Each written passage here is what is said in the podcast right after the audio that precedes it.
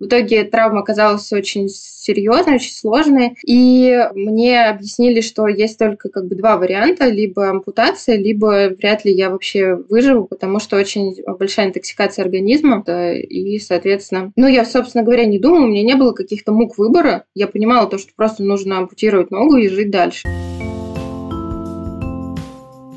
Всем привет! Это подкаст «Со дна постучали». С вами по-прежнему Лола Сайтметова и Наташа Ямницкая. Мы снова будем говорить о сложных ситуациях и о том, как люди справлялись. И напоминаем, что у нас теперь есть телеграм-канал, где мы публикуем, например, фото наших героев. Со временем будем добавлять туда какие-то статьи, может, видео, то, что не уместилось в формат аудио. Подписывайтесь, мы будем рады. Сегодня у нас героиня, которая с улыбкой рассказывает про травму и опыт инвалидности, хотя ситуация была непростой. Но, как она говорит, именно юмор помог пройти все испытания и не отчаяться. Татьяна Пустовалова попала в аварию в 2014 году. Они с мужем ехали на мотоцикле, а нетрезвый водитель врезался в соседний автомобиль, который при ударе вынесло на встречную полосу. То есть какое-то ужасное стечение обстоятельств, в результате которого жизнь резко изменилась. Сильно пострадала левая нога Тани. Врачи пытались спасти ее, но ситуация была серьезная. Дело дошло до ампутации. Героиня спокойно рассказывает про момент, когда подписывала бумаги в больнице и соглашалась на это. Она говорит, что до конца не понимала, через какие испытания ей придется пройти, прежде чем она сможет ходить на протезе. Примерно через пару дней после ампутации Таню стали одолевать фантомные боли. Врачи кололи и поили обезболивающими, но ничего не помогало. Даже сегодня, спустя много лет, боль не исчезла, но Таня научилась жить с этим и справляться с проблемой без медикаментов. В нашем выпуске она рассказала про отношения с мужем, про жизнь с протезом, про социальные проекты, которые помогают говорить о людях с инвалидностью, и о том, как реагировать на странные реплики окружающих. Расскажи, пожалуйста, что ты помнишь про момент аварии, как все это произошло? Ну, ничего такого примечательного в этом дне, собственно говоря, не было. И поехали мы, как обычно, прокатиться каких там предчувствий или чего-то такого тоже не было. В момент ДТП мне было, конечно, понимание того, что сейчас что-то произойдет, потому что было понятно, что э, там автомобиль двигается с большой скоростью, и, ну, там, это все буквально секунды, когда удар, э, там вторая машина прилетает в нас, все это там скрежещет. И первая мысль, которая у меня была в голове, я лежала такая и думала, так, надо позвонить на работу, походу что-то у нас тут случилось, наверное, завтра не выйду на работу. И, соответственно, когда я уже села на асфальте, я поняла то, что, э, да, действительно, дела, видимо, не особо, потому что нога у меня была в какой-то совершенно неестественной позе, от бедра там под 90 градусов. И муж мне задал вопрос, зачем ты сняла ботинок? Я думаю, блин, я же не снимала ботинок. Наверное, он слетел. А все же помнят вот эти вот истории, что если с человека слетел обувь, то значит не очень хорошо в момент там ДТП. Но все равно понимания того, что произошло что-то страшное, не было. Первое, что я сделала в скорой, это я позвонила своей начальнице, сказала о том, что я завтра не выйду на работу, потому что вот я тут ногу сломала, наверное, пару недель придется полежать в больнице. Начинаешь понимать, что что-то происходит, совершенно такое из ряда вон выходящее, когда тебе делают уколы через джинсы, когда у врачей растерянный вид, когда ты спрашиваешь, все ли совсем плохо или не очень, они не знают, что тебе ответить. Ну вот в этот момент, да, ты начинаешь понимать, что, наверное, дела плохи, скажем так. Слушай, а ты была на мотоцикле в этот момент, и ты была пассажиром. Да. Да. Я помню твою фразу в интервью, когда ты говорила, что вы проехали уже 2000 километров и путешествовали много на мотоцикле. Вот а это была авария в двух километрах от дома. А до этого какие-то происшествия у вас на мотоцикле были? Нет, мы ездим, а, ездили, ездим до сих пор а, очень аккуратно. Мне муж очень хорошо водит, и, соответственно, каких-то таких моментов, ну, чтобы, я даже не знаю, как сказать, каких-то таких а, моментов, которые могли бы привести к ДТП, не было никогда. Мы в основном-то у нас, собственно говоря, мотоцикл такого плана, что один это внедорожный, то есть ты катаешься там в поле, еще где-то, где нет других участников движения. Либо второй мотоцикл у нас это круизер, это большой красивый мотоцикл, на котором тоже особо быстро не ездит, и ездит с удовольствием по пустой дороге, как-то так. И, собственно говоря, произошедшая авария с нами – это просто череда случайностей абсолютная. Скажем так, там все сложилось, там я пораньше отпросилась с работы, я поехала туда, куда не собиралась. Девушка в этот момент, когда мы ехали мимо, поворачивала именно в ту сторону, куда впоследствии она врезалась, о, ну, в смысле, улетела. Пьяный водитель напился именно в этот вечер, чтобы врезаться в эту машину. Ну, то есть это абсолютно случайные какие-то вещи. А расскажи, получается, была скорая, и я так понимаю, что это какой регион? Московская область. В Московской области все происходит, но лечить вот тебя повезли в Москву. Почему? Ну, то есть почему именно в Москву и как это все происходило, да, как быстро это происходило?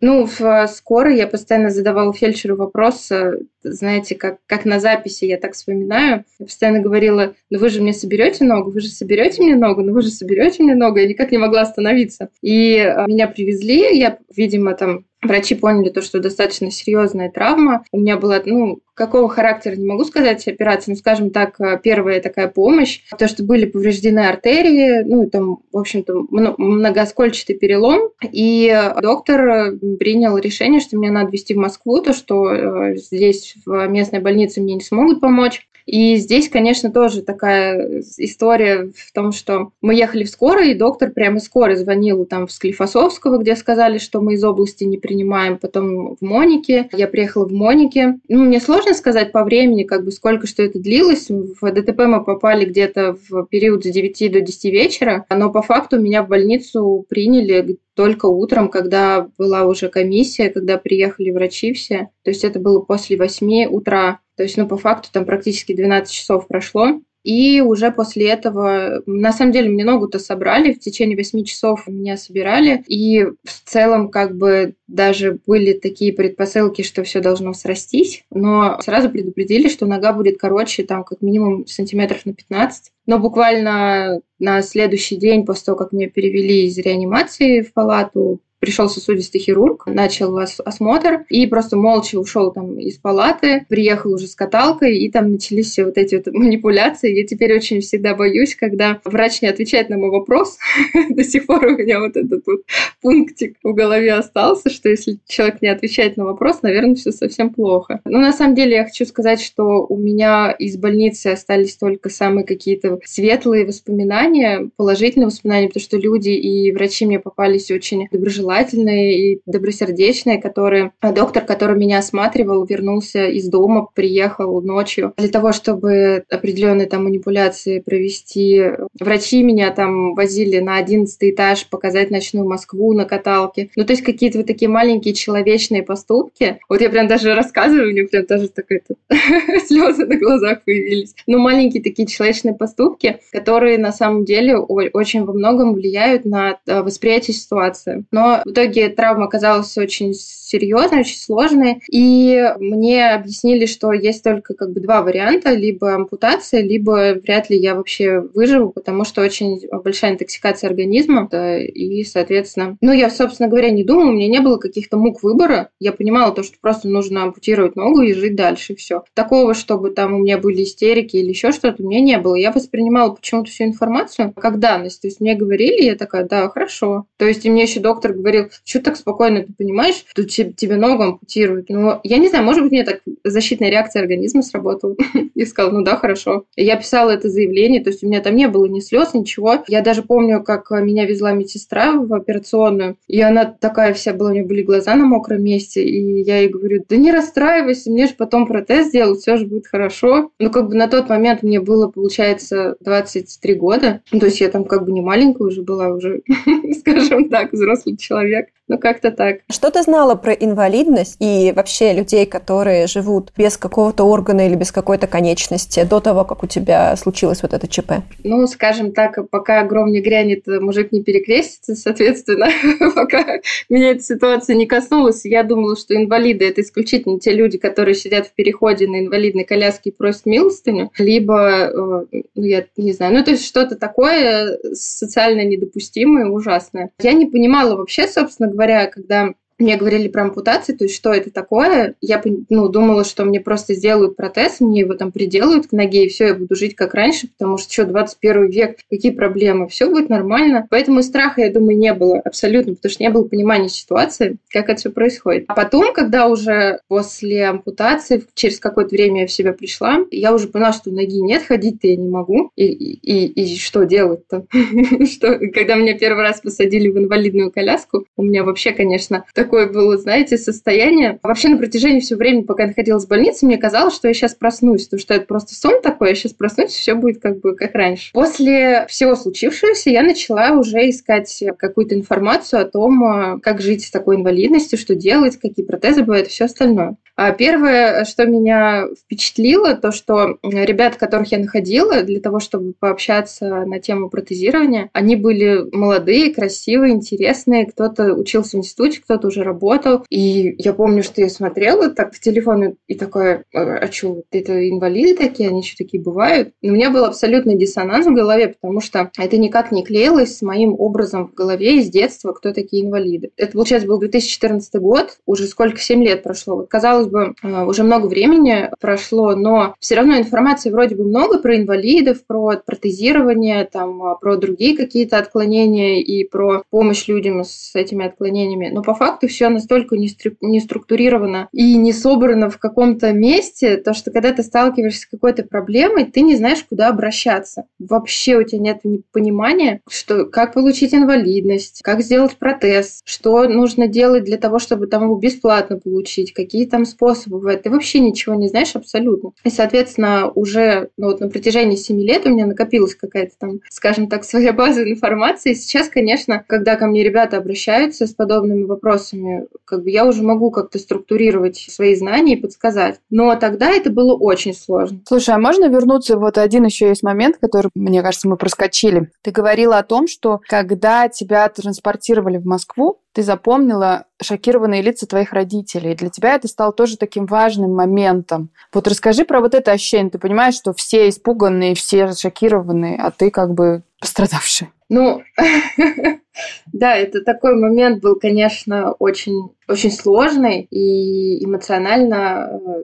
даже сложно, сложно это все вспоминать и представлять это все. Я очень хорошо, вот, кстати, такие моменты помню, вот какие-то ну, другие там моменты, казалось бы, там, как моя нога выглядела после операции, все такое, я этого не помню. А вот эту, эту историю с родителями очень хорошо помню, потому что меня везли на каталке, видимо, для того, чтобы я не теряла сознание, мне сказали, вот, держи там бутылку с капельницей, я ехала, держала эту бутылку, тут у меня этот катетер стоял, и там уже соседи наши приехали, потому что у нас вечно какие-то проблемы с транспортировкой каталки в больнице, ну, то есть, как бы, город у нас маленький, персонала мало, скажем так, и у меня почему-то с самого начала было какой-то вот такой щелчок в голове, что типа, да все же хорошо, да я же поправлюсь, не расстраивайтесь, что у вас такие лица-то у всех кислые, все нормально будет. И вот я подъезжаю на этой каталке к скорой, и вижу просто маму с папой, которые, ну, лица, которые вообще ничего просто не выражают. Они просто в шоке, что они не могут там даже не плакать, там, не говорить что-то. И я им такая, типа, эй, да все будет нормально, все хорошо, не расстраивайтесь. Я в тот момент просто поняла то, что если я сейчас там расстроюсь, буду плакать, устраивать истерики, но они просто этого не перенесут. Знаешь, у меня такой вопрос, я немножко издалека начну. Я просто буквально вчера разговаривала с подругой, которая проходит там через э, непростую историю с организмом, и она сказала, что ну, у нее непростые отношения с родителями, и она не хочет им ни о чем говорить, потому что говорит, что я в таком случае буду как будто отвечать еще за их реакцию. А мне очень сильно нужна поддержка, мне очень сильно нужно место, где можно вот взять, рассыпаться, прийти, сказать, что все мне плохо, чтобы меня взяли на ручки, обняли, чтобы мне были поддержкой. А тут в итоге я должна выступать поддержкой, и проще тогда вообще не вступать в этот контакт. Вот у тебя был какой-то момент, когда ты поняла, что тебе тоже нужно как-то вот расслабиться и ну, соприкоснуться с теми чувствами, которые возникают после травматичных событий, тем более таких травматичных? И если да, то был ли кто-то, кто тебя мог поддержать? Ну да, конечно, как и у любого живого человека, я же не могла только делать вид, что все хорошо, чтобы не расстроить окружающих. Мне очень повезло, что у меня есть сестра, она старшая сестра, на 6 лет меня старше. Она психолог, педагог по образованию, и в этом плане я думаю, что моя успешная реабилитация, наверное, на 90% состояла именно из ее помощи и поддержки. Несмотря на то, что она тут тот период времени у нее был маленький ребенок дома. Она смогла найти время и возможность достаточно долгое время жить со мной в больнице. У меня тогда менялись по очереди мама, муж и сестра. Я никогда ну, не находилась ни одного дня в больнице одна, то есть со мной все время были кто-то из близких, за что им большое спасибо. И каждый вложил э, очень много в тот момент. Э, потому что, скажем так, с мамой я была такая собранная, чтобы ее не расстраивать. Там с мужем тоже достаточно собранная, потому что я прекрасно понимала, что на тот момент ему а, тоже очень тяжело всю эту ситуацию воспринимать. А с сестрой я могла себе позволить и поплакать, и прожить эту ситуацию, и проговорить это все, и рассказать то, что меня беспокоит, скажем так, и где-то попсиховать. И она меня всегда выслушивала, на какие-то правильные идеи, на правильные мысли наталкивала, потому что самое сложное, наверное, в ситуации, когда с тобой что-то происходит, это когда ты начинаешь копаться в ситуации, в себе, и начинаешь задавать себе вопрос, почему так произошло, почему это произошло именно со мной, зачем вот я именно в этот день там поехала, почему, а вот если бы я... Это самый разрушающий вопрос, которые только могут быть у человека, когда с ним что-то происходит. На самом деле, это у всех, и этого невозможно избежать. То есть, если я скажу ребятам, там, вы вот такие вопросы не задавайте, это плохо. Понятно, что все равно все будут задавать, и через это просто надо пройти. Только другой вопрос, что нужно правильно это прожить и дать себе возможность, скажем так, принять свое состояние и его прочувствовать и пройти, пойти уже дальше. Потому что если это все умалчивать и куда-то в дальний угол задвигать, все равно это в конце концов рано или поздно выльется. Ну, вот ты сказала, что надо правильно прожить и как-то ну, прикоснуться вот к этим чувствам, да, не задвигать их. А как у тебя это получилось? Ну, правильно это, ну, в моем понимании, это не стесняться того, что вот мне сейчас плохо. Вот мне сейчас плохо, да, я могу сказать о том, что мне сейчас плохо, меня беспокоит то-то, то-то, то-то. Не говорить, ну, не просто там улыбаться и говорить, что да, со мной все хорошо, со мной все прекрасно. Это на самом деле проблема даже не для тех людей, у которых, проблем не тех людей, у которых травма какая-то в жизни. А это даже по большому счету, наверное, большая проблема нашей современности, когда ты понимаешь, что у тебя в жизни что-то не клеится, ты вечером перед сном открываешь Инстаграм и понимаешь, что вот эти детей родили, эти зам... Э, поженились, эти улетели, кто-то дом купил, кто-то там бизнес свой открыл, а ты сидишь и думаешь, а вот мне плохо, а мне одному плохо, а у всех остальных все хорошо. Но на самом деле никто не показывает, когда ему плохо. Поэтому здесь тоже такой момент. В свое время я попала в тот период времени, во всю эту среду, скажем так, людей с инвалидностью, когда мы начали о себе говорить, когда ребята стали э, выходить на подиумы, фотографироваться, ходить в шортах, заявлять о себе в принципе, что вот мы есть, и мы такие, какие, как получилось, скажем так. Даже не знаю, как это сформулировать все правильно. Может быть, действительно надо именно вот это прожить для того, чтобы потом не бояться и не говорить себе, что я какой-то не такой, что я неполноценный. И как раз э, на первых порах мы показывали все там в соцсетях, в Инстаграме только то, как у нас все хорошо, как мы здорово ходим, как у нас классно все получается бегать, прыгать, ходить в походы, кататься там на лыжах, ездить на машине. Но никто никогда не рассказывал о том, что протезы можно натереть, что в протезе неудобно, иногда в нем тяжело, иногда это очень сильно бесит, когда ты приходишь там с друзьями поплавать, ну там покупаться, допустим, на речку, а ты не можешь этого сделать наравне со всеми. Тебя должны там либо на закорках как-то затащить, ты все равно какие-то эмоции чувствуешь, что ты что чего-то не можешь. И когда мы про это не говорим, ребята, которые только сталкиваются с ампутацией, они думают, что с ними что-то не так. Вот все счастливые, все довольны, всех все хорошо, одного у меня все плохо. Ну, то есть я считаю, что это очень большая проблема, и говорю, и проблема это не только для людей там, с ампутациями, с инвалидностью, а для любого человека. Потому что куда ни посмотришь, у всех все зашибись, а у одного у тебя все не получается. Я тебя прям очень понимаю, я просто лет пять пыталась понять, что со мной происходит. У меня типа, знаешь, это называется невидимые болезни. Я злилась очень сильно, на самом деле, потому что я понимала, что там друзья уже задолбались слушать, как у меня все плохо, а было ощущение, что, блядь, у всех все хорошо. У всех! Потом я, правда, нашла блоги и людей, которые говорили о том, что все-таки нет, не, не все везде хорошо.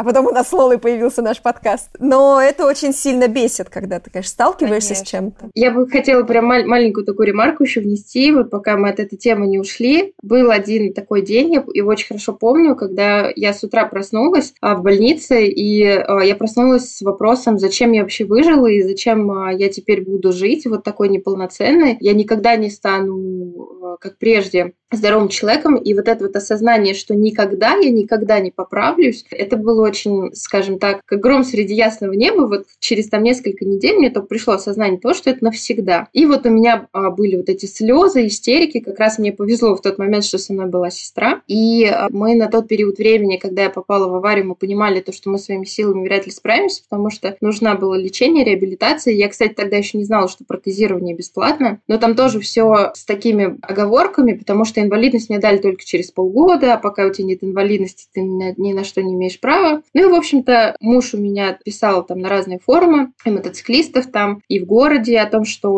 мне будет требоваться помощь, в том числе и финансовая. И в мою палату вот именно в этот день, это как в кино просто. В мою палату в этот день приходит женщина. Она была такая очень худенькая, как-то плохо так выглядела. Было видно, что ее очень что-то гнетет. Она спросила, кто Татьяна. Я говорю, это я. Я так утираю слезы. Как же, я же играю роль, что у меня все хорошо, а тут я в слезах. И она просто без лишних слов подошла ко мне, присела на кровать, положила конвертик и говорит, вы знаете, у нас с мужем недавно родился ребенок, но у мужа была онкология, и он умер. И он был готов жить как угодно, без рук, без ног, а, лежать, э, сидеть, как угодно, лишь бы только быть рядом со мной, с моим ребенком и видеть, как этот ребенок растет. Поэтому, если Господь вам сохранил жизнь, и вы можете жить дальше, цените этот подарок. Я вот я вам сейчас рассказываю, мне прям слезы в глазах. Мне прям давно такого не было, чтобы я рассказывала, и так эмоции проявлялись у меня казалось бы, уже много времени прошло. И она просто ушла, и я говорю, как я вот вас могу отблагодарить? И она говорит, просто молитесь о моем муже. И все, она просто молча как бы ушла, и все. Никакого у нас там диалога не, не прошло,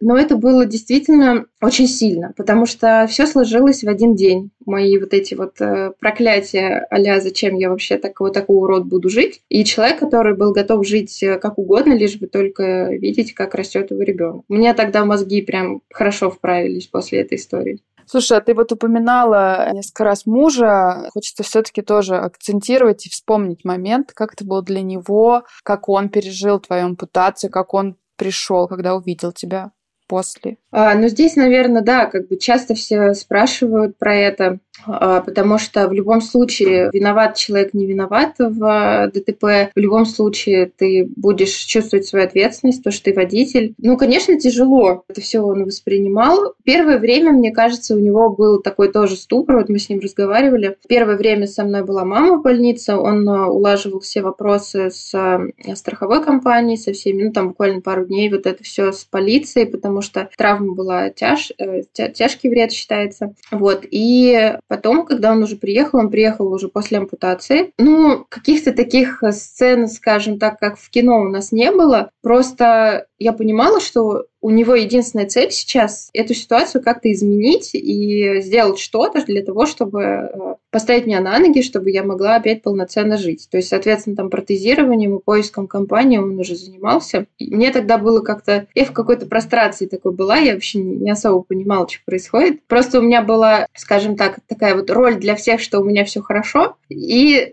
роль с сестрой, вернее, без роли уже с сестрой это было. Это уже было то действительно, как я себя чувствую. Слушай, есть такая штука, ее называют комплекс вины выжившего. Люди побывали в авариях, но получили меньший вред или не получили его совсем. И на фоне тех, кто пострадал сильнее, они чувствуют очень сильный стыд и вину. У мужа было что-нибудь такое? Ну, я думаю, что даже если это у него было, то мы в тот момент времени это не обсуждали, потому что как-то все было нацелено на то, чтобы я не замыкалась в себе, чтобы я, скажем так, не, не уходила в свое вот это горевание. Мы в тот момент времени, вот мы очень весело проводили на самом деле время в больнице, мы придумывали какие-то плюсы в этой ситуации, то, что там педикюр с 50% скидкой можно делать, там, ну, всякие такие какие-то дикие вещи. Мы очень Э, громко смеялись, на нас все смотрели как на сумасшедших, но вот на самом деле, вспоминая это, я понимаю, что меня очень круто отвлекали и настолько переключали, что у меня не было возможности сидеть и вот, э, знаете, там раскачиваясь на стуле, думать, как все плохо. Мы просто думали, как жить дальше и все. Нет, на тот момент э, мы это не обсуждали, да и после аварии как-то мы эту тему не затрагивали. А изменились ваши отношения после, после всего этого? Да, ну, на самом деле, я когда лежала в больнице, мне я много думала вообще во всех... Ну, времени-то много чем заняться. Вот думаешь, лежишь. Особенно в реанимации, потому что там особо развлечений никаких. Собственно говоря, вообще никаких. И вот я лежала, думала, вот, а как же мы теперь будем ссориться? Ну вот из-за чего можно ссориться, когда вот самое важное в жизни это не болеть, чтобы не было ничего такого плохого, как сейчас. А вот ссориться из-за какого-нибудь там, я не знаю, там, из-за какой-то одежды, из-за того, что кто-то на место кружку не поставил. Это так глупо. И я помню, я лежала и думала, как же я теперь буду жить? Это ни с кем ссориться не получится, потому что все такие проблемы мелочные. Как-то вот так. А вообще, на самом деле, я в реанимации, когда первый день лежала, и у меня в голове такие мысли были, так вот, если я умру, надо мне какую-то фотографию выбрать на памятник, но надо такую, чтобы я там была с улыбкой, чтобы вот люди шли на кладбище мимо меня и думали, ой, какая девочка симпатичная. И у меня просто какие-то бредовые были просто мысли в голове. Это уже, вот сейчас рассказываю, у меня действительно прям брошки. Как это вообще все могло мне в голову прийти тогда? Как-то, да, вот так. Но я тогда лежала и думала, что я счастливый человек, я прожила счастливую жизнь. Ну, действительно, хоть и мне там мало лет было, я понимала то, что, ну, слава богу, я в жизни не сделала ничего такого, за что было бы мне там дико стыдно, и там хотелось бы как-то это исправить. Я понимала, что мы путешествовали здорово, там проводили время, я училась, работала. И я после этого тоже стала задумываться над тем, что жизнь надо так, что если вдруг тебе придется вдруг резко умереть, чтобы тебе не, чтобы тебе не было стыдно за все, что ты наделал, потому что не факт, что у тебя будет время, чтобы что-то исправить или извиниться, если ты кого-то обидел. И кредитов не набрать, девочки. Еще кредитов нельзя набирать ни в коем случае. Ну, на самом деле, да. Я считаю, что юмор, с которым я прошла всю эту историю, это единственная панацея от того, чтобы не сойти с ума, когда ты проходишь весь этот путь от больницы до получения инвалидности и всех прочих вот этих вот заведений, когда тебе задают всякие разные интересные вопросы. Когда я приехала на получение инвалидности первый раз, там в целом все нормально прошло, а вот когда я ее подтверждала через год, но сейчас, конечно, с ампутацией дают бессрочную инвалидность, а на тот момент это как раз только ввели, но у меня были сложные травмы бедра, и никто не знал, смогут ли мне вообще там колено, бедро сохранить. Думали, что вряд ли что-то получится. Поэтому мне дали на год вторую группу. И когда я приехала через год, у меня была какая цель? Красиво выглядеть, купить красивое платье, чтобы я прям, чтобы я зашла, а мне все такие, ой, ты такая молодец, так все здорово. А я захожу, и мне врач, доктор говорит, терапевт на комиссии, ой, ну что, муж-то от тебя ушел или еще пока живет? ну, мне 24 года на тот момент. Но на самом деле было, конечно, обидно, потому что мне вообще много, кто, много людей спрашивали, ну а как вот муж вот с тобой живет, а я вот не бросила. Особенно моя любимая. У тебя такой хороший муж. Я говорю, да, согласна, очень хороший муж. Ведь он тебя такой не бросил. Я думаю, черт возьми, да что вы такое говорите? Но мне на самом деле, когда у мужа тоже спрашивают, как бы не, не было таких мыслей. Он сказал, что он меня не за левую ногу любил, а просто в целом. Слушай, ну, кстати, шутки шутками, но вот ты, когда стала общаться, вот все-таки в сообществе, много же таких случаев, когда происходит какая-то травма, когда человек становится инвалидом, и у нас много было таких героев, когда супруги не выдерживают. Ну, тут такая двоякая ситуация. Я думаю, что, скорее всего, в жизни этих людей даже без э, такой истории, как там, например, ампутация или какая-то травма, скорее всего, этим бы дело и закончилось. Ну, это мое личное мнение. То, что, скорее всего, ну, наверное, изначально отношения, может быть, были на чем-то не том построены. И здесь еще есть такой момент. Мы часто все говорим о том, что вот э, там муж ушел, жена ушла, э, парень бросил, еще что-то такое. Но мы иногда забываем о том, что люди, получая травму, порой ведут себя настолько невыносимо, что ни один человек не сможет с ними прожить. Мы про это умалчиваем, но я прекрасно понимаю, что у меня тоже порой были такие какие-то задвигоны, типа, ой, все, я никуда не пойду, я болею. Ну, как бы мне муж так на меня смотрел, он, наверное, думал, ну, блин, ну ты теперь вообще пожизненно болеешь, что ты теперь пожизненно никуда ходить не будешь. Действительно, люди порой себя ведут невыносимо, и среди там ребят, которые ко мне обращались и с кем я общалась, я понимала, что ну, ни один здравомыслящий человек вряд ли выдержит с таким человеком долгое время. Конечно, какой-то период, как мы говорили, вот этот период, скажем, назовем его горевание, конечно, да, он должен пройти, и люди поддерживают, но потом жить так год, два, три, пять, десять, когда ты в состоянии этой жертвы, тебе все должны, и особенно там, я не знаю, там, может быть, попрекать человека, что вот там из-за тебя там или еще что-то, вот какие-то такие моменты. Конечно, ни один человек не сможет так жить. Люди живут рядом вместе, когда им друг с другом хорошо и комфортно, а если вы друг другу приносите какие-то неприятные эмоции, травмируете друг друга, конечно, это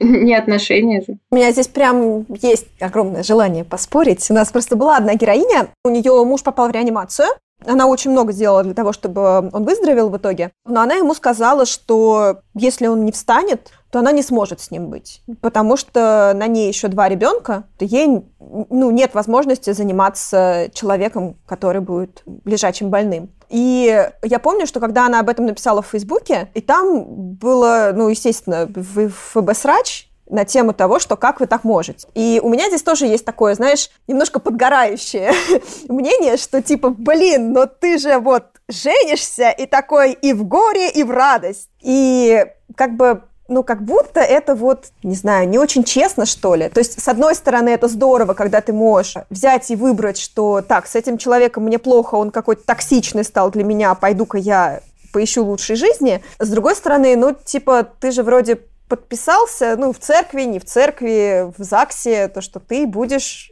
с этим человеком всегда. Какого хрена? Нет, я здесь даже спорить не буду, потому что здесь э, спорить на эту тему абсолютно бессмысленно, потому что не дай бог никому попасть в такую ситуацию, когда мы стоим перед таким выбором, потому что, согласитесь, даже, скажем так, здоровые люди не всегда могут отношения правильно построить. А когда у тебя в семье происходит какая-то такая ситуация. Сложно сказать, сможешь ты, не сможешь. Я очень часто сталкиваюсь с такой фразой, когда мне говорят даже друзья, ты такая молодец, ты вот вот я бы не смогла. Мне все время хочется спросить, а что бы ты сделал? Ты бы лег и умер? Нет, каждый будет бороться, и каждый будет стараться жить и как-то, скажем так, выходить из ситуации. Поэтому в вопросе отношений очень сложно сказать. Когда мы познакомились с мужем, конечно, мне еще было мало лет, и вот эти вот истории, когда ты, как в детстве, спрашиваешь, а вот если со мной что-нибудь случится, ты меня не бросишь, а если я вот буду в инвалидной коляске, ты меня не бросишь, конечно, все это обсуждали, мне кажется,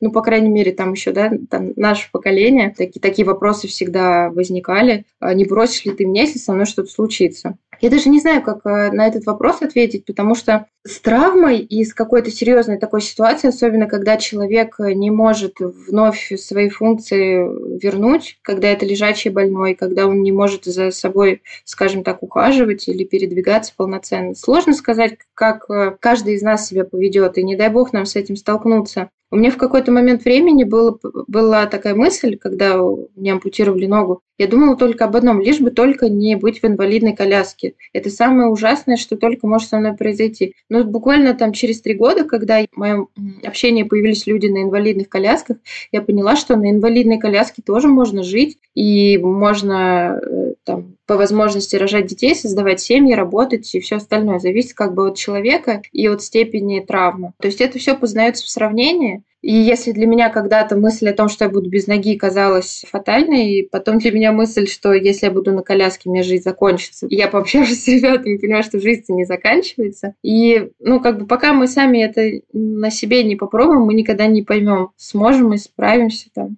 и так далее. Я так понимаю, что я сегодня отвечаю за факты, поэтому я продолжу цепочку событий. Извините.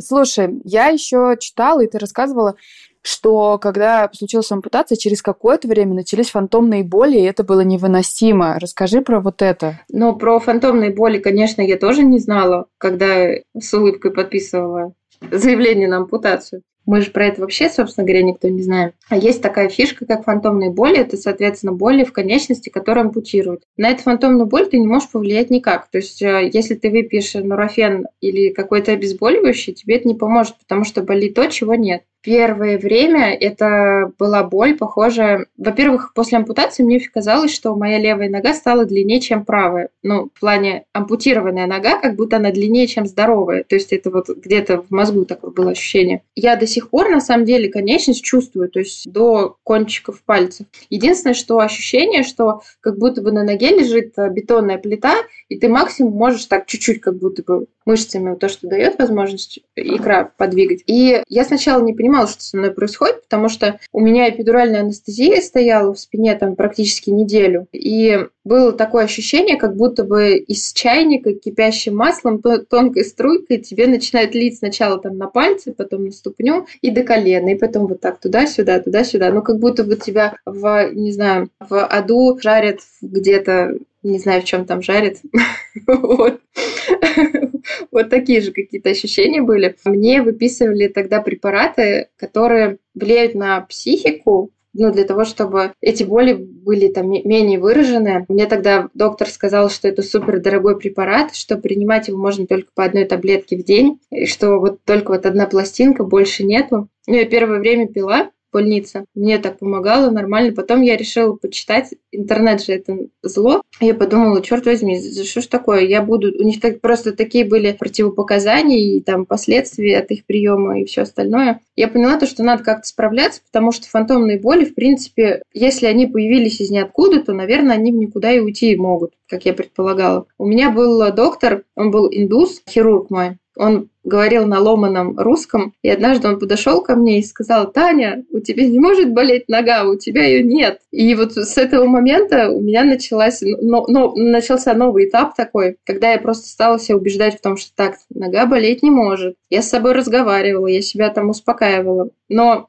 когда началась пора первого снега и первых морозов, тогда я, конечно, обалдела от того, что это вообще и, и, как это все болит. То есть ты можешь сидеть на работе, у тебя начинает болеть нога настолько невыносимо, что ты просто корчится от боли начинаешь, ты ничего с этим поделать не можешь. Потом со временем у меня это начало проходить. Я тоже там в ноге нащупала, ну, грубо говоря, там, да, когда ампутируют ногу, остается культя, то есть это часть сохранившейся конечности. И на вот усеченной остаются какие-то точки, где там нервы зашиты. И вот я там начала это все дело изучать, там прощупывать, массаж какой-то делать. Существуют различные методики борьбы с э, фантомными болями, там, когда зеркало ставят и шевелят там здоровой ногой, и в зеркале ты видишь, как будто бы там вторая нога у тебя тоже на месте, она тоже шевелится. Я и вот этим не занималась, потому что у меня вообще с воображением что-то плохо, я поняла, что я больше запутаюсь, чем себя вылечу. Вот, ну, в общем, со временем подводя итог, можно как бы с этим справиться, но это, по крайней мере, в моем случае. Я не могу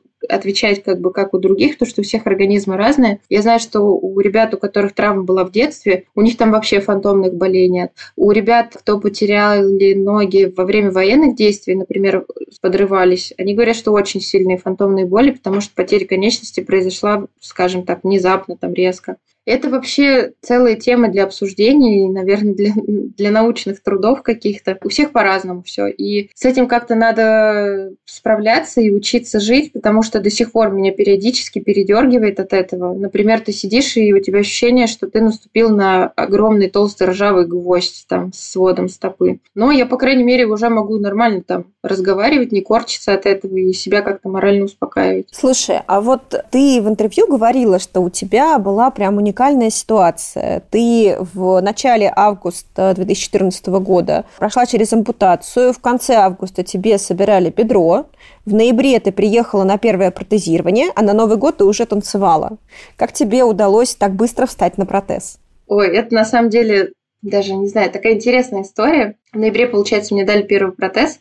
И свои первые шаги, когда я первый раз вообще пошевелила протезом, увидела, как шевелится ступня моя, я чуть не громыхнулась в обморок, потому что я же чувствовала ногу, и вдруг это все визуализировалось. Мне было очень тяжело ходить, потому что, как оказалось, бедро у меня не сращивалось, оно у меня было собрано на внутрикостном штифте, и мне там как бы перелом, он как был, так и остался. Мы про это как бы не знали, потом только уже после Нового года стали делать еще повторные операции. Ну, то есть смысл в том, что когда я опиралась на протез, мне было не только больно непосредственно там в самой культе, потому что икра и голень, они не предназначены для того, чтобы быть опорной поверхностью, скажем так. Подколенная связка тоже не предназначена на то, чтобы туда упор шел. Это время, когда нужно привыкать. Но и дополнительно мне дико болело бедро при каждом шаге. Сначала Сначала я ходила с двумя подлокотными костылями. Я очень хорошо помню, когда я на кухне, мы в тот момент после больницы, мы переехали к моим родителям и у них какое-то время жили. Потому что они живут в частном доме, я могла беспрепятственно на костылях ходить на улицу, там дышать и все такое. Я помню, как я первый раз от э, стола от одного до другого прошла на протезе, это было буквально два шага, и я там так радовалась, мы с мужем там обнимались, радовались, что о, я два шага сделала, так здорово. Ну, скажем, еще что важное было было. Моему мужу сразу врачи все говорили, что не надо ее жалеть, не надо за нее все делать. Если захотела водички, пусть идет на кухню, заодно тебе принесет. То есть не надо залеживаться, там и все такое. И мы очень много везде ездили, путешествовали, ездили к друзьям на шашлыки, в гараж, там еще куда-то. И у меня просто не было выбора. Я всегда, ну, я практически с утра до вечера находилась в протезе и много ходила. Плюс э, я много занималась, потому что у меня же была цель побыстрее вернуть свои навыки ходьбы, скажем так, вернуться в нормальное положение. Здесь тоже нужно понимать, мы об этом тоже очень много разговариваем всегда. Как только человек встает первый раз на протез, нужно сделать максимально все для того, чтобы сформировать правильный стереотип ходьбы, чтобы научиться правильно ходить, красиво, ровно. Это не только визуально важно, а важно для здоровья, потому что если ты будешь ходить с перекосами, все, соответственно, суставы уедут, спина, осанка, все остальное. После того, как я походила ходила с двумя костылями. После очередной вечеринки я выкинула один костыль и сказала, все, буду ходить с одним костылем. Потом мы куда-то поехали в гости, я сказала, все, с костылями не хочу больше ходить, буду с палочкой ходить. И вот так постепенно-постепенно я пришла к тому, что на Новый год я уже ходила без опоры. Но здесь э, именно еще важна была отношение друзей. То есть, например, там, когда в гараж я приходила на какую-то тусовку, мне э, всякими там наклейками из-под масла, всякой химии, автомото, обклеивали эту палку, делали что-то такое крутое, прикольное. То, что когда я потом приходила к хирургу на осмотр, все всегда на меня смотрели, это что, это у тебя новая трость? Я говорю, ну да, после вчерашней вечеринки. Ну, то есть все в моем окружении очень э, доброжелательно, с юмором относились к ситуации, никто не делал из этого трагедии, и меня все воспринимали как обычного нормального человека. Ну, были, конечно, люди, которые предлагали мне там юбку подлиннее одеть или брюки, чтобы не видно было, что вот я такая красивая, вот протез меня так дико портит. А так в целом Самое главное много тренироваться, много уделять этому времени, ходить перед зеркалом. У нас тогда еще построили магазин большой, супермаркет. И я ходила с телегой там кругами просто. Мне так нравилось, потому что можно было без костылей ходить. Я держалась за телегу и ходила кругами и оттачивала свои навыки ходьбы. Плюс в магазинах есть большие зеркала, и можно сразу понять, что ты не так делаешь. Ну, это, конечно, такая потрясающая поддержка какая-то твоя, знаешь, вера в какой-то лучший результат. Все-таки ты говоришь о том, что полнейшее осознание и принятие пришло только через год. Да, когда мне стали сниться сны, что я с одной ногой. А так, но, но у меня каждое утро было такое, знаете, состояние. Я просыпалась, там от одеяла убирала и такая, о, у меня одна нога, все-таки ничего не изменилось. У меня одна нога, я одевала протез, там шла по своим делам. А буквально через, ну да, вот год, через год, получается, после травмы мне приснился сон, что я уже была с одной ногой, что я проте- на протезе, что вот я его одеваю, что я на нем хожу. И вот именно после этого у меня пришло принятие, то есть я утром просыпалась без удивления. То есть я себе, видимо, как-то приняла так с протезом. Но я для этого тоже какие-то шаги делала, потому что первое время я вообще не могла смотреть на себя в зеркало. Мне казалось, что это настолько уродливо, что это ну, просто ужасно, невозможно на себя смотреть, потому что тут должна быть нога, а ее нет. Я сидела перед зеркалом. Кстати, вот моя сестра первая, что я же, соответственно, на скорой попала э, там, без одежды, без всего. Мне сестра купила красивую розовую юбку, и я в больнице ходила как бы, да, вот с, в бинтах, без ноги, но в розовой юбке. Она мне привезла резинки, расческу, тушь для ресниц, зеркальце, то есть какие-то вот такие штуки, что каждое утро я там чистила зубы, смотрела на себя себя в зеркало, причесывалась, приводила в порядок. То есть какие-то вот такие бытовые вещи, которые человек включает обратно в жизнь. Это на самом деле тоже очень важно. И, соответственно, дома я уже ходила,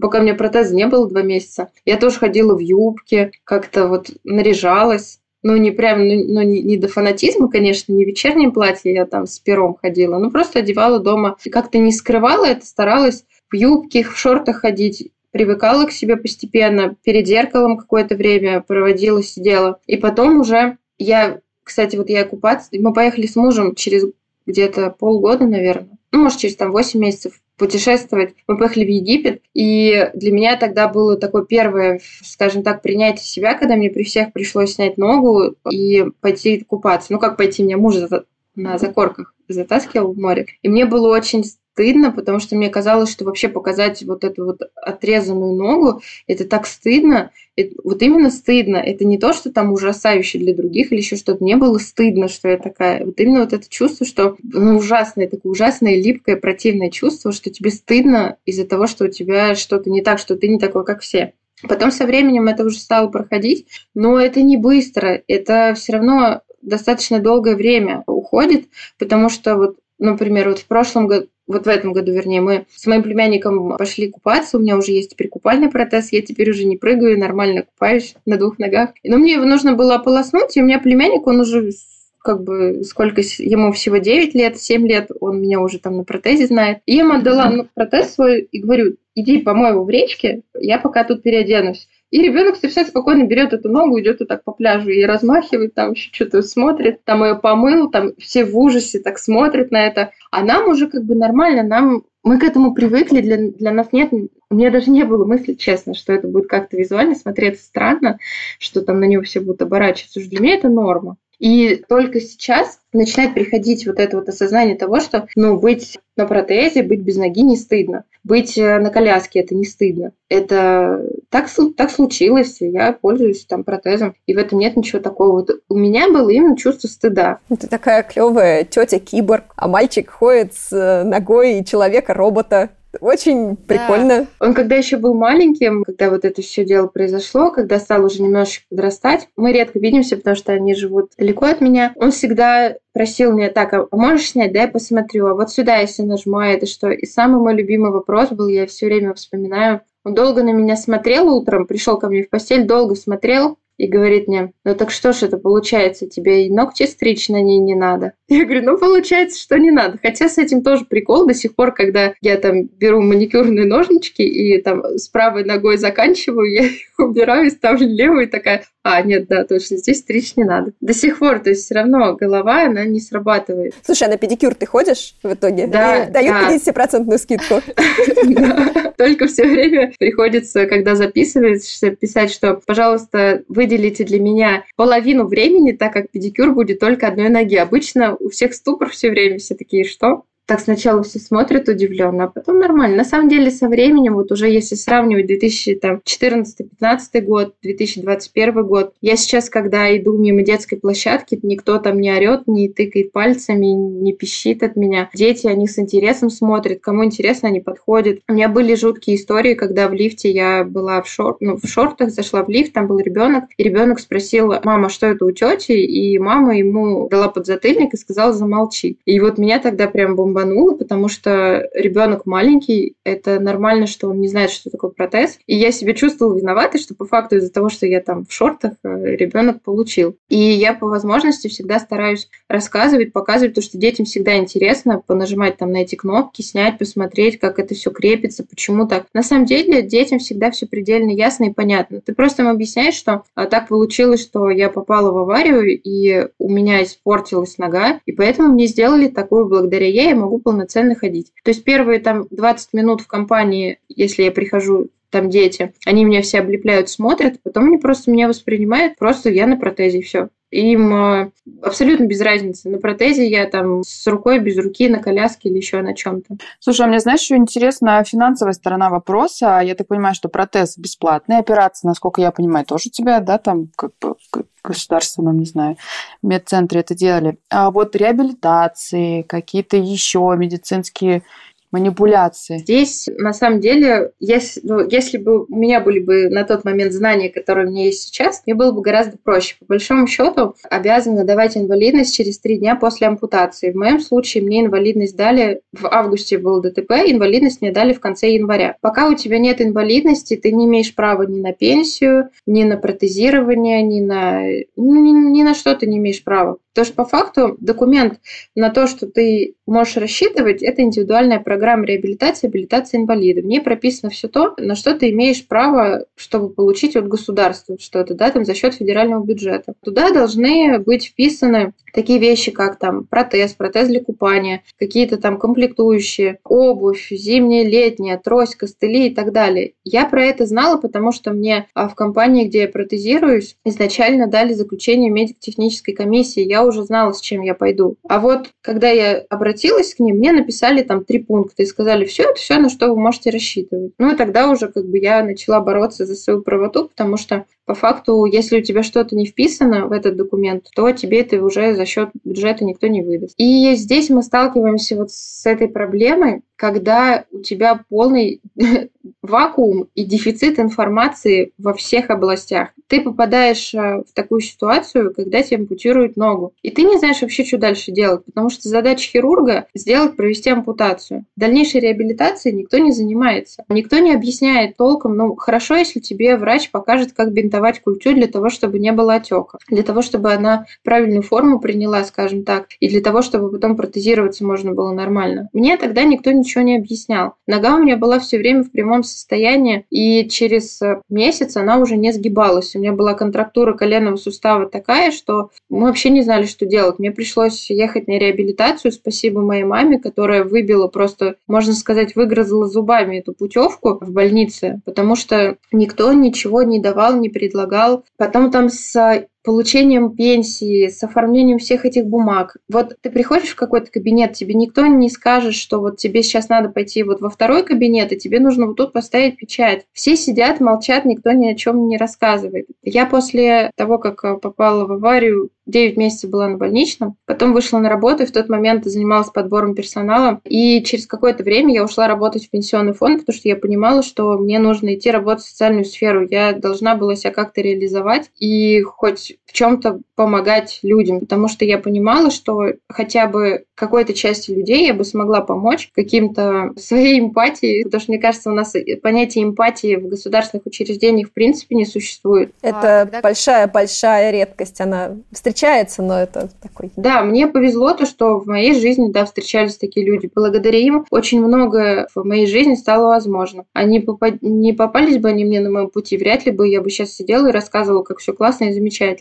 Вот, и я проработала в пенсионном фонде 5 лет. Я работала в группе выплаты пенсии. Тогда как раз стали появляться всякие мероприятия, такие как показы мод, а, фотосессии, а, кибатлетика и прочие такие всякие движухи, где можно было прийти и не чувствовать себя а, там не таким, как все, ограниченным, где на тебя там показывают пальцем, когда ты приходишь и тобой восхищаются. Это было классно и здорово. Мой первый показ был очень забавным. Я думала, что у меня будет, наверное, какое-нибудь красивое вечернее платье, как показывают по телевизору, а там на меня надели боди, а сверху какую-то такую конструкцию типа люстры. И я была в таком полуголом виде. Еще меня был такой какой-то не, не очень симпатичный протез, потому что как бы первый протез, он такой большой, ну, на отекшую ногу делается. Еще он тогда был с поролоном, бежевый такой, чтобы никто не заметил, что у меня ноги нет. Это ж плохо. И вот у меня тогда был такой мощный выход из зоны комфорта, когда я была полуголая на сцене с, с этим своим огромным протезом, с этой люстрой, и у меня были рыжие волосы,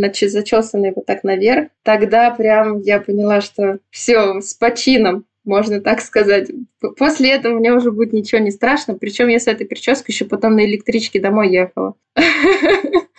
И, соответственно, когда ты немножечко из этой всей истории с домашней выходишь начинаешь ездить, общаться. Меня коллеги очень поддерживали на работе, и даже руководитель моей организации тоже, они меня отпускали на всякие эти мероприятия, говорили, езжай, Таня, давай, молодец. В местную газету про меня статьи писали. То есть, конечно, я себя чувствовала таким маленьким героем своей организации, скажем так, своего города, что я вот смогла, пошла там и так далее. Как раз тогда начали появляться все эти истории с инклюзивными показами. у самых истоков я побывала. Это очень здорово, потому что это очень сильно меняет твое отношение к себе в первую очередь. Ты себя начинаешь по-другому воспринимать. Во-вторых, люди вокруг тебя начинают по-другому воспринимать.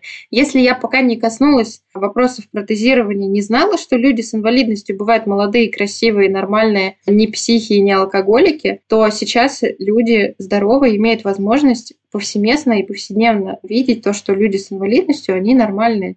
Они не где-то сидят закрытые на замок они такие же, как и другие люди. Многие там знакомые вообще не знали, что я на протезе, и порой там приезжаешь на мотоцикле в какую-нибудь компанию, там костюм снимаешь, одеваешь шорты, и все такие, о, это что это у тебя? Да ладно. По большому счету, людям все равно, есть у тебя инвалидность или нет у тебя инвалидности, пока там они это увидели, не увидели. А когда увидели, наоборот, чувствуешь себя таким местной знаменитостью. Как ты впервые села на мотоцикл после аварии? Не было у тебя никакого там страха или флешбеков каких-нибудь, когда вот ты въезжала а, У меня, кстати, вообще нету к мотоциклу какого-то такого отношения. Вот именно что я там боюсь мотоцикл. Я на самом деле боюсь очень пьяных водителей. Я очень боюсь этих людей, которые поворачивают перед тобой налево. Вот этих вот ситуаций на перекрестках. Я до сих пор, ну вот я с 19 лет вожу, там как бы вот до аварии, после аварии. Меня вот до сих пор очень сильно э, коробит вот эти вот перекрестки, когда ты едешь, тебя пропускают. Я вообще езжу по правилам военного летчика. Я считаю, что все вокруг хотят меня сбить. Поэтому как-то так. Нет, мотоцикл не было такого. Я, конечно, понимаю то, что я вообще, когда говорю, что травму получила на мотоцикле, все, конечно, думают, что, наверное, я ехала на спортбайке там в колготках и в мини-юбке и врезалась в бетонный стол. Но нет, это было не так. Мы всегда ездили с головой, всегда ездили аккуратно. И у меня нет какого-то там отторжения к мотоциклу. Тем более, когда я начала узнавать, что очень много ребят вокруг меня на инвалидных колясках получили травму. Кто-то от гриппа, кто-то с лестницы на дачу упал, кто-то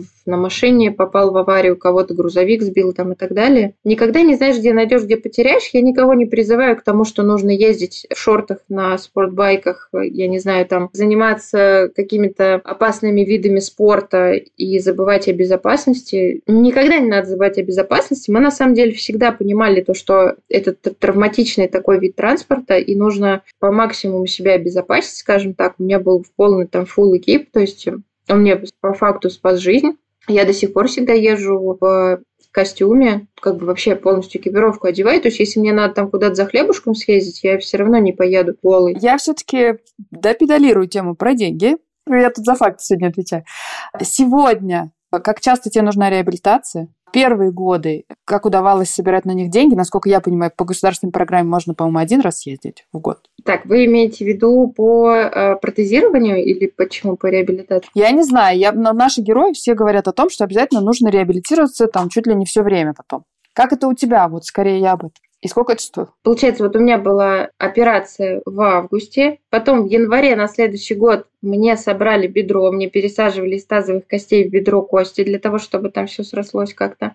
И в августе, через год ровно, мне убрали штиф. Вот за этот год я съездила один раз на реабилитацию, на бесплатную. Вот как раз я говорила, что моя мама сделала все для того, чтобы мне дали бесплатное направление туда. Я провела там две недели. И благодаря именно тому, что я достаточно рано поехала на реабилитацию, занималась своим здоровьем, я думаю, что это во многом был залог успеха вообще там, моей ходьбы и в целом реабилитации. Потом я не ездила на реабилитацию, кстати, вообще ни разу. И я даже не думала о том, что это надо делать. В августе, вот как раз, когда мне этот штифт вытащили, меня выписали домой. Я помню, как мне врач отдал мою выписку и сказал, ну все, счастливого пути, мы с тобой закончили. У меня был такой ступор, я сидела на кровати, и я минут пять не могла прийти в себя, потому что я не могла понять, в смысле меня выписали. Ну, ну ноги-то нету. В смысле, все, я не могла вообще понять, как это так. В смысле закончилась реабилитация моей там операции, ну, ну ведь ни, ничего же не доделали, как же так? Потом я уже как бы, да, начала свыкаться с мыслью, что это навсегда, что это на совсем, что нужно с этим жить, привыкать там и так далее. Я занималась только протезированием, и все. То есть я на реабилитацию никуда не ездила, я просто ходила там в спортзал заниматься, со спортзалом тоже там была отдельная история, когда в одном зале мне сказали, мы с такими не занимаемся. Я, вот, кстати, я тогда рыдала, я так не рыдала даже в больнице. Когда мне сказал тренер, что мы с такими не занимаемся, с таким пренебрежением это еще сказал. Мне выбивали вот эти моменты, когда вот, а муж от тебя не ушел, а мы с такими не занимаемся. Это все воспринималось с юмором, с улыбкой, но, конечно, это неизгладимое впечатление оставляет на душе молодой девочки, потому что это очень сильно травмирует. Я в итоге, что хочу сказать, что я занималась с тренером, э, мне очень повезло, опять же, с хорошим человеком. Я не могла найти, кто бы со мной мог заниматься, потому что, конечно, в нашем городе нет специалистов по реабилитации людей с ампутациями. У нас вообще-то ничего тут нет такого. Моя свекровь ходила в группу здоровья для пенсионеров, и она взяла меня туда с собой. Конечно, бабульки все были в шоке, типа, ты что такая молодая с нами тут ходишь? Ну, я же в штанах была, они не знали. А потом, когда все поузнавали, я, конечно, была там это местным героем в этой группе пенсионеров. Ну, в общем, я занималась, занималась, и потом просто тренер ко мне подошла и сказала, я, конечно, не специалист поэтому, но я все-таки мастер спорта по художественной гимнастике, давай-ка с тобой как-то что-то попробуем, приходи ко мне индивидуально, будем с тобой заниматься. Я занималась где-то полгода, она меня полностью поставила на ноги, потому что одно дело школа ходьбы в компании, там, ну, там, при протезировании, ты какие-то уроки там берешь все, но другое дело, когда ты живешь далеко, ты не, не имеешь возможности там поездить, позаниматься. Мне пришлось вот это делать, скажем так, в зале рядом с домом. Она меня учила там и садиться, и вставать, и переставным шагом ходить, и по-всякому. То есть это было просто на общих таких началах. Просто человек мне решил помочь, за что я ей очень благодарна, потому что она очень большой вклад сделала. Это было бесплатно, то есть как бы я за это ничего не платила. По поводу реабилитации в моей ИПРА написано, что я в реабилитации не нуждаюсь. То есть там есть такой пункт, где там всякие вот эти вот поездки и все такое. У меня там типа я не нуждаюсь, это не нужно. Я не стала этой вообще истории все заморачиваться до тех пор, пока я не поняла, что травма, ну, как бы скажем так, после ампутации невозможно выздороветь на совсем. Потому что мало того, что у тебя нет ноги, так у тебя еще все равно смещается там центр тяжести, у тебя начинаются проблемы с суставами и все сопутствующие какие-то истории. В этом году я съездила в санаторий, мне очень понравилось. Там были, конечно, только пожилые люди, но я с мамой ездила, мне было весело. Ну и плюс там были дедульки, которые тоже обращали на меня внимание, поэтому мне было весело. Конечно, все равно не надо откладывать такие вещи, как санатории, там, дома отдыха и все прочее, если есть возможность. Потому что вот там до 30 лет меня вообще там ничего не, не, не беспокоило. Сейчас это будет история. Мне исполнилось 30 лет, и я рассыпалась. Но там действительно какое-то время тебя организм выдерживает, а потом все равно вылезают какие-то проблемы, которые все равно нужно, скажем так, на них обращать внимание. То есть там какие-то витамины пить, ортопедические стельки носить, потому что травма, она на всю жизнь, и про нее нельзя забывать нельзя вы, полностью там выздороветь и все. Все равно приходится как-то под нее подстраиваться. А, ну мы наговорили лишь про деньги. Я, я все время, вы видите, я, я все время ухожу от темы. Я забываю, я когда начинаю, я забываю вообще, с чего я начала.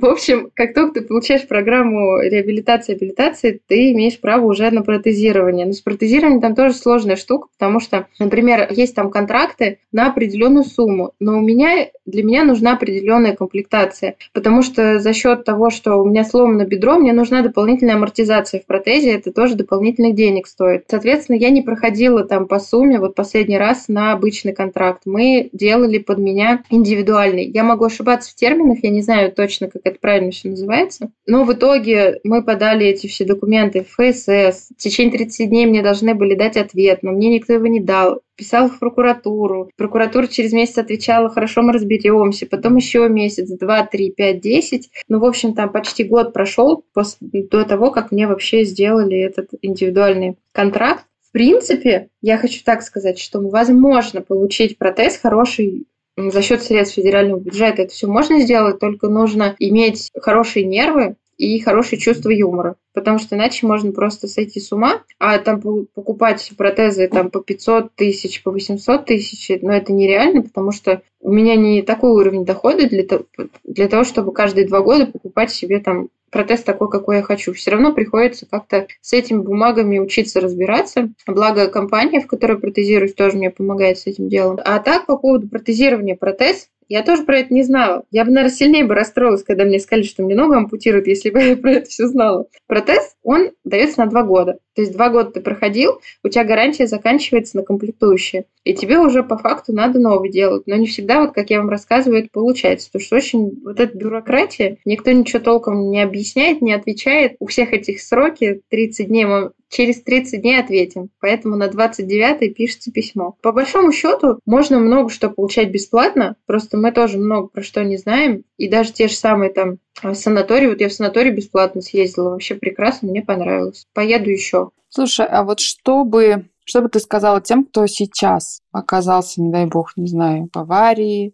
которым люди, которым предстоит ампутация, что бы ты им сказала, уже имея свой опыт? Я недавно общалась с девушкой по работе, у нее тоже ампутация ноги, но у нее была там совершенно трешовая такая история, то есть она там сначала заболела, потом ее сбила машина, после этого у нее там еще случились череда, череда, череда, и только после всего этого ей ампутировали ногу. Я с ней разговаривала и, и задала ей тот же самый вопрос, как, как вообще можно, вот что бы ты пожел... могла бы посоветовать людям? Она мне сказала очень важную фразу, я теперь о ней все время вспоминаю. Нужно всегда помнить, что то, как тебе сейчас плохо, дальше будет лучше. Вот сейчас тебе плохо, потому что потом вот тебя выпишут из больницы, ты будешь дома, тебе уже будет лучше. Потом тебе сделают протез тебе еще будет лучше. Потом ты научишься на нем ходить. И нужно всегда э, мыслить вот в этом направлении, что с каждым твоим шагом, с каждым вещью, вот, которую ты при, прикладываешь для своего выздоровления, скажем так, для своей реабилитации, тебе будет легче, лучше, и, скажем так, жизнь будет меняться только к лучшему. Это, конечно, наверное, я думала еще о том, что бывают же болезни, которые, наоборот, прогрессируют. Тогда в этом случае эта история уже никак не сработает. В этом случае, наверное, уже свой ответ я скажу. Нужно радоваться тому, что есть. И вот это моя история в больнице, когда мне девушка сказала, что радуйтесь тому, что вы живы, и что вы вообще можете дышать существовать там и так далее. Нужно, наверное, довольствоваться тем, что у тебя есть, и уже радоваться тому, что ты остался жив, и тому, что пока мы живы, можем, мы можем все исправить, скажем так. Мы говорили с Таней в начале декабря. Она продолжает заниматься социальными проектами. Формирование позитивного отношения к людям на протезах она считает одним из главных предназначений своей жизни. Недавно, например, она стала героиней программы «Модный приговор» на Первом канале. После выхода передачи в эфир люди благодарили ее за то, что не постеснялась поднять важную для людей с инвалидностью тему – как выглядеть стильно несмотря ни на что. А с вами был подкаст «Со дна постучали», и мы продолжим знакомить вас с людьми, которые оказались в трудных жизненных ситуациях и смогли справиться. Спасибо, что вы с нами. Услышимся через неделю.